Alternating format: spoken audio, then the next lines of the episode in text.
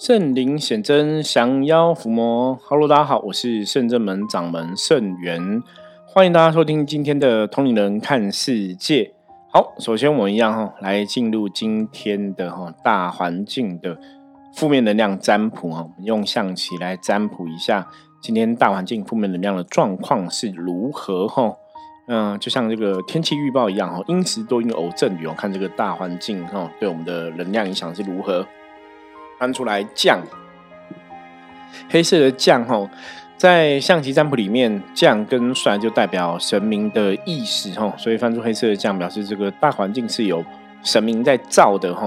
换个角度来讲，大环境不会有太大的一个负面能量的状况影响各位。那这个时候当然一个你的状况好或不好，自己的心情情绪或是我自己的一个身心灵的能量，它就是今天你的一个运势最重要的一个关键。那这样本身它也有求神明保佑帮忙的意思，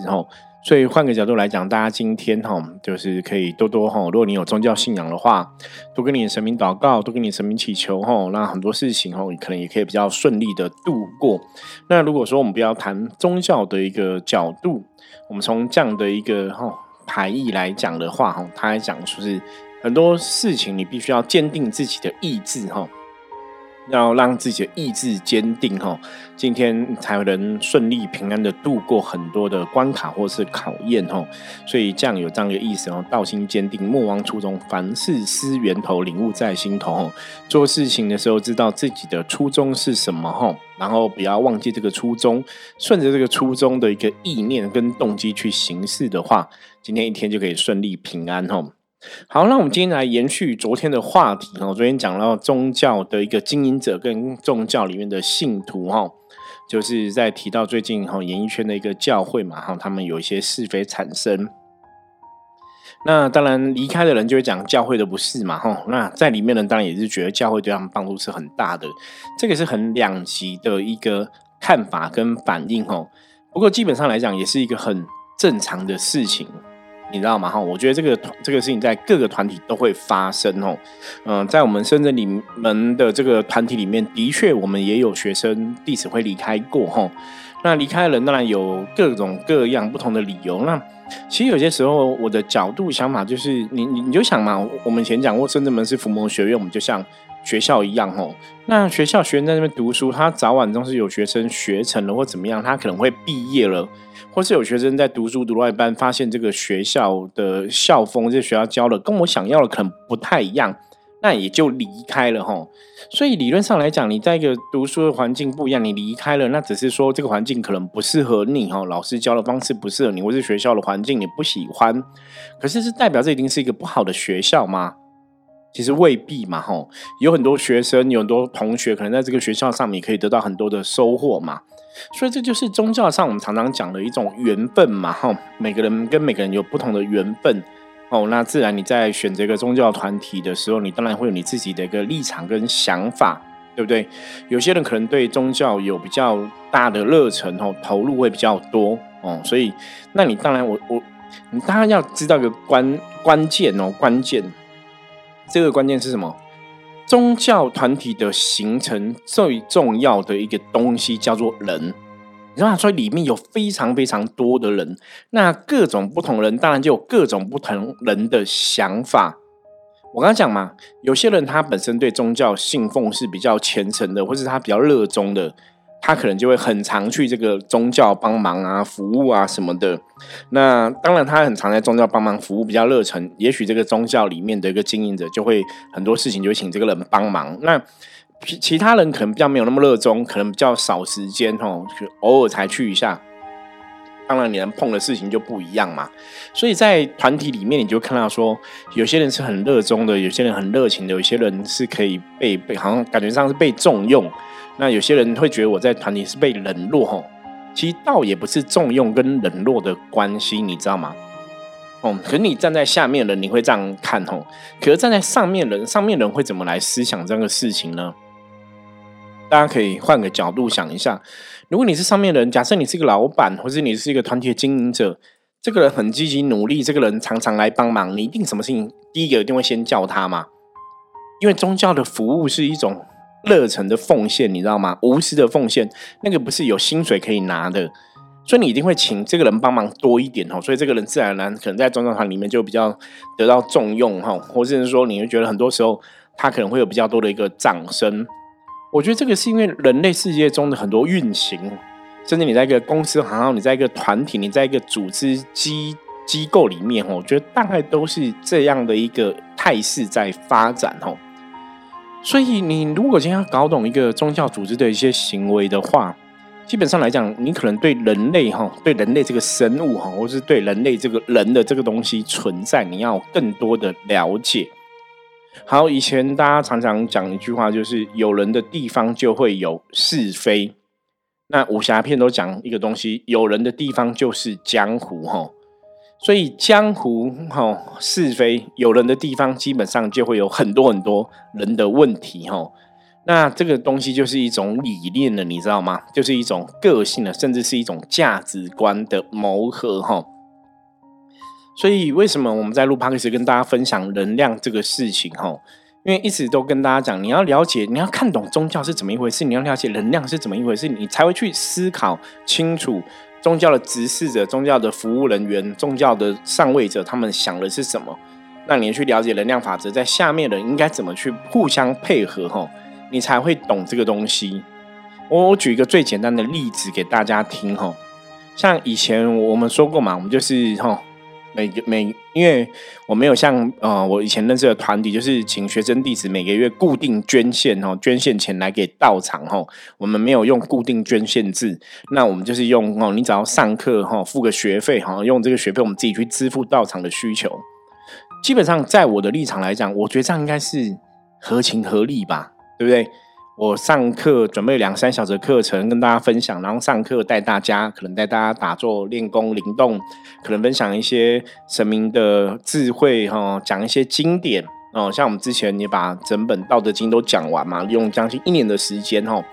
那你在上课分享东西就一个讲座嘛、哦、两个小时的讲座、三个小时的讲座，你收个费用三百块、两百块、两百五十块，基本上应该算蛮合理的吧、哦，所以我们圣真门是用这样子上讲座的部分来跟大家收费，那收费部分去支撑圣真门的一些开销。可就像我上一集跟大家讲的，这个开销往往是不够的吼。好，然后我要讲一个东西很有趣哦吼。站在我立场来讲，我觉得哎，我们没有跟大家要求你要每个月捐一千块，可是我们用上课来自己想办法。我觉得站在我立场来讲，我觉得这是一个好的方式。可是站在学生的立场，一定是吗？好，为什么讲一定是嘛？我跟大家讲的东西，我以前就听过两个两种的说法，我真的觉得哇，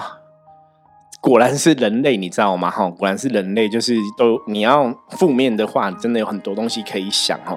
好，第一个说法是，我其实最早期以前，我在在啊圣真门的团体经营的时候，我最早期以前的一个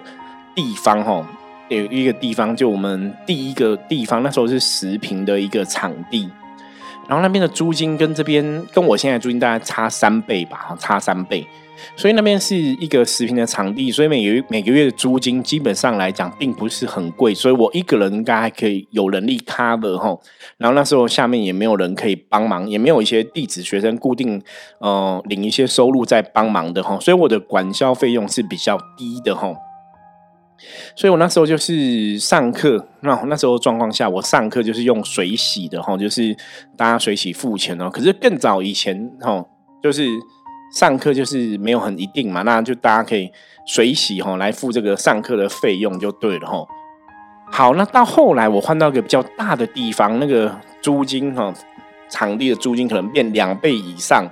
然后也有其他的学生弟子在我们这个圣真门里面帮忙，所以我每个月的开销是不是变大了？那因为场地也变大了嘛，所以我开始上课就固定收钱哦，本来是水洗嘛，就固定收两百块。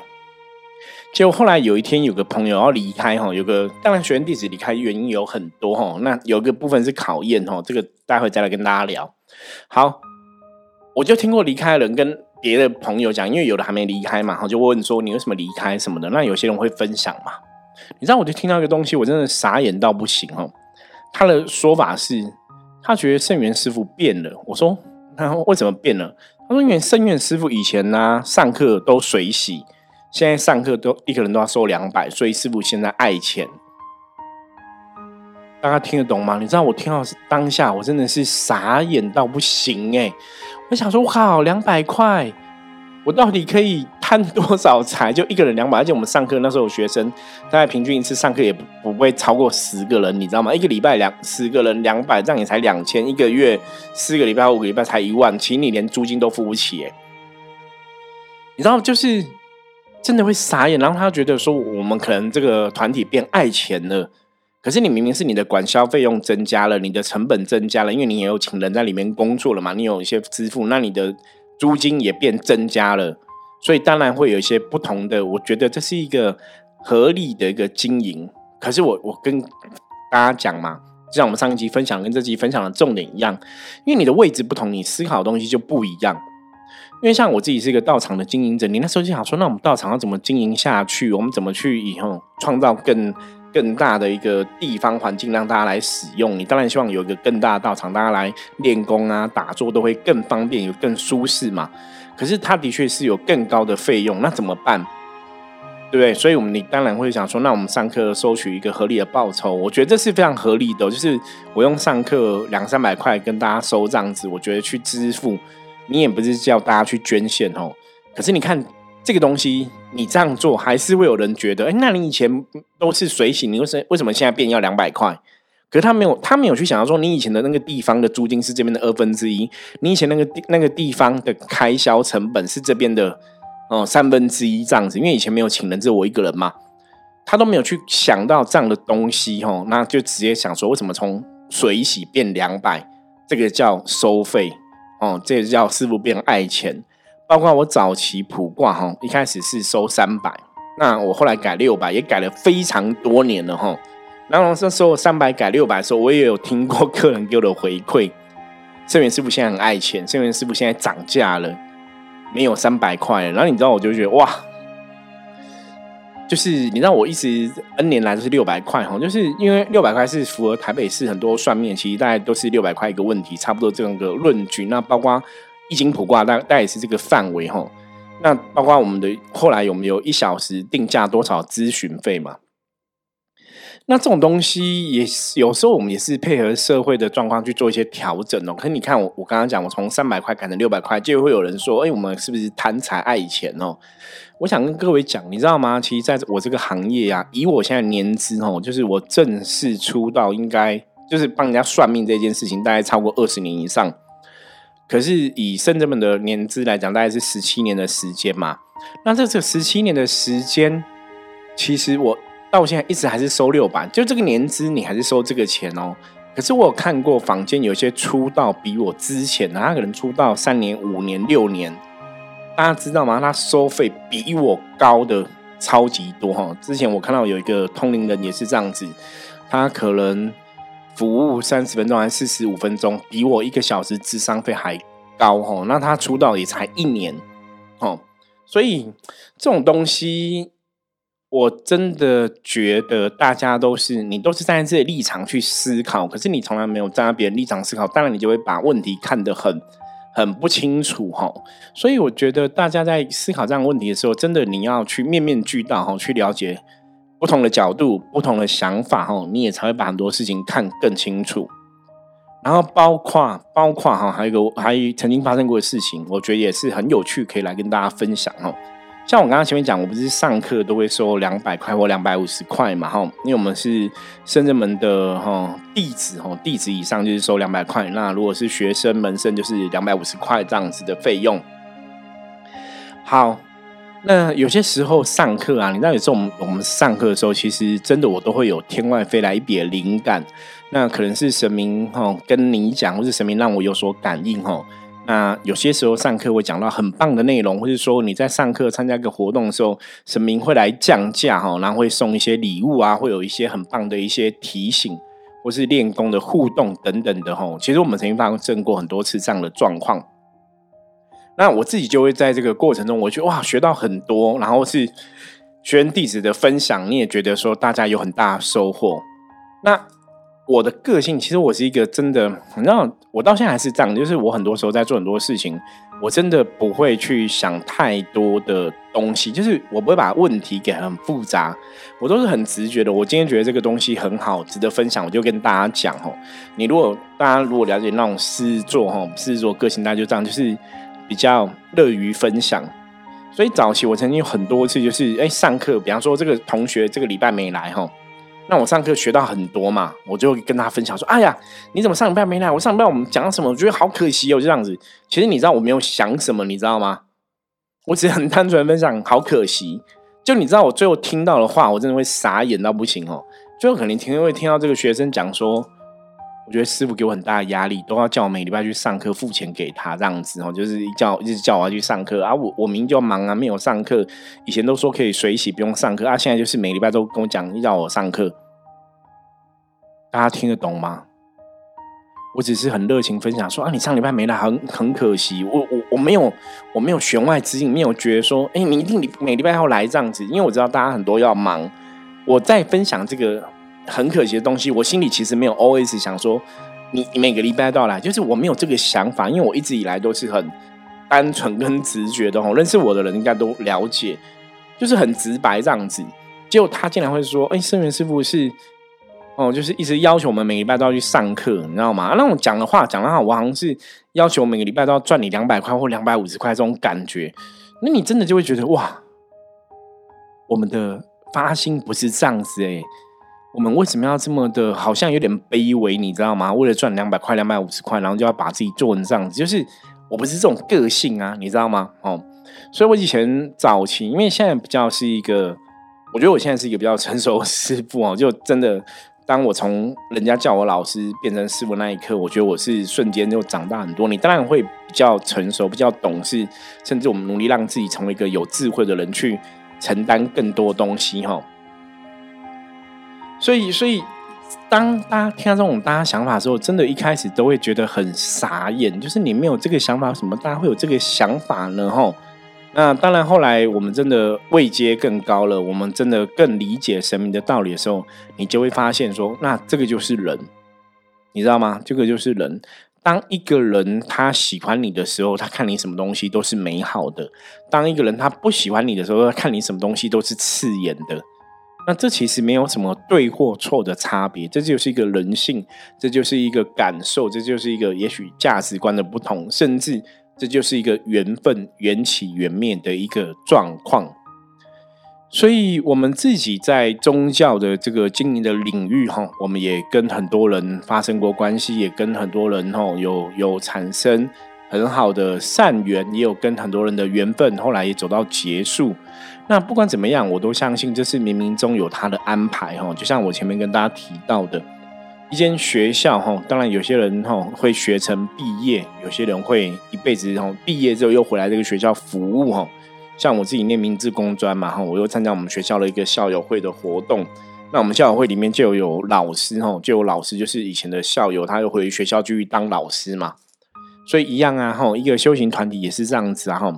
有学生弟子在这边学习很开心，跟神明接触感受很多，觉得神明帮忙很多。有学生弟子在那边学习，他可能觉得神明没有什么帮忙，那到底是神明没有帮忙，还是你的想法有问题？之前我们的节目中也有跟大家分享过很多集嘛，我说因为有很多人在拜神，他们都会觉得神明就是一个交换。我相信你这个神，你这个神就必须要保佑我赚大钱；我相信你这个神，你这个神就要照顾我一家大小。哦，我觉得这个逻辑没有不对，可是实际上是这样子吗？你拜了这个神，那神明在保佑，神明保佑是怎么发生的？你有没有真的去认清楚？哦，我们说神明其实就像学校的老师一样，哦，他在你呃求学过程教了你很多东西，你后来出了社会，进了社会，你要靠自己去经历很多事情嘛。那宗教上的神佛，基本上他真的就像老师一样。你知道最大的误解是，大家把神明当成他就是照你全部哦，所以我只要有神，难道我就不用吃饭、不用睡觉嘛，就可以得到很多保佑平安，我就可以活得长命百岁嘛？不是这样子吧？你还是要吃饭，你还是要睡觉，你还是要适度运动吧。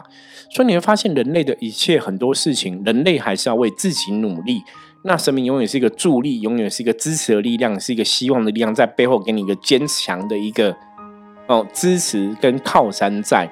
那你要去懂到神明的力量，你要怎么跟神明力量共振，你也要达到神明的那个心念。所以这是我们以前一直跟大家分享的慈悲心啊、爱心啊等等的都很重要哦。所以在宗教信仰的一个接触当中啊，我觉得大家还是要真的跳出来看很多事情哦。你要有一个正确的信仰，那你要知道在这个信仰的逻辑里面，你想要的是什么一个状况，你可以怎么做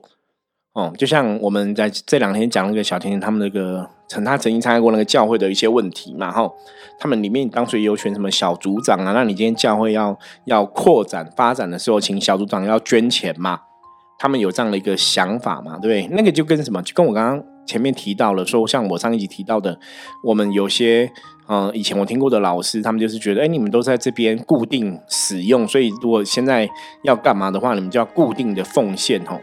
所以的确有些经营者会有这种想法，我觉得这没有对错。那当然你是下面的人，你可以去认同经营者的想法，你也可以不认同嘛。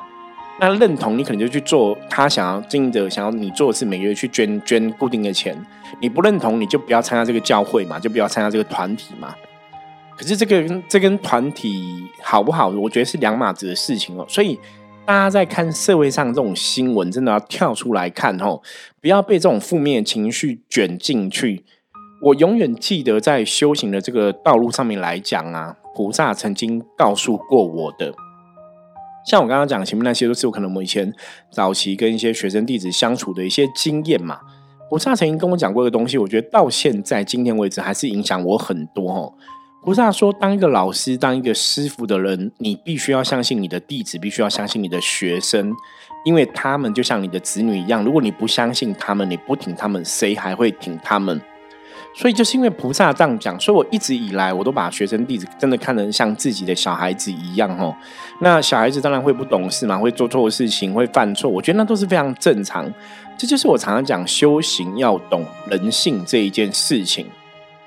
学生弟子从他们的角度，用学生弟子的身份在学习，师父用师父的身份地位在学习，其实我们都还在学习，所以我们可能会有事情没有做到一百分，有些事情不会做到那么圆满，那怎么办？宗教上有个很好的方法叫忏悔嘛，对不起，我们以前没有做一百分，没有做圆满，我们做得不好，那我们调整，我们继续大家一起努力嘛，这个才是宗教上一个正向的一个结果。我们曾经都有不圆满，可是我们现在知道做得不好，我们调整，我们继续努力来进行，继续努力来修正，这个才是修行哦，这个才是修行，这个才是学习。所以金庸师父之前跟我们讲，只要今天你比昨天你更进步，这个就是一个进步，这就是一个学习哦。所以我们只要每天跟自己要求哦，你要求自己是不是真的在这个事情做这个事情当下，你是充满爱、充满充满愿力哦，这个是比较重要的。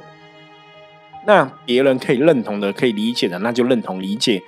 别人不能认同不能理解，当然别人有他的选择的权利，可是我们自己只能保证自己是不是真的做行得正哦，做得正，我觉得这个是自己对自己要求你要做到的。那如果我们今天做这个事情，你真的是对得起天地良心，行得正做得正，那你就照你的方向去做啊。那别人可以认同的那就认同，别人不能认同都是别人误解的，当然我们可以沟通清楚，那是最好。可是如果不能沟通清楚怎么办？就圣人们、哦、我们包的弟子规写道，我来跟大家分享一下、哦、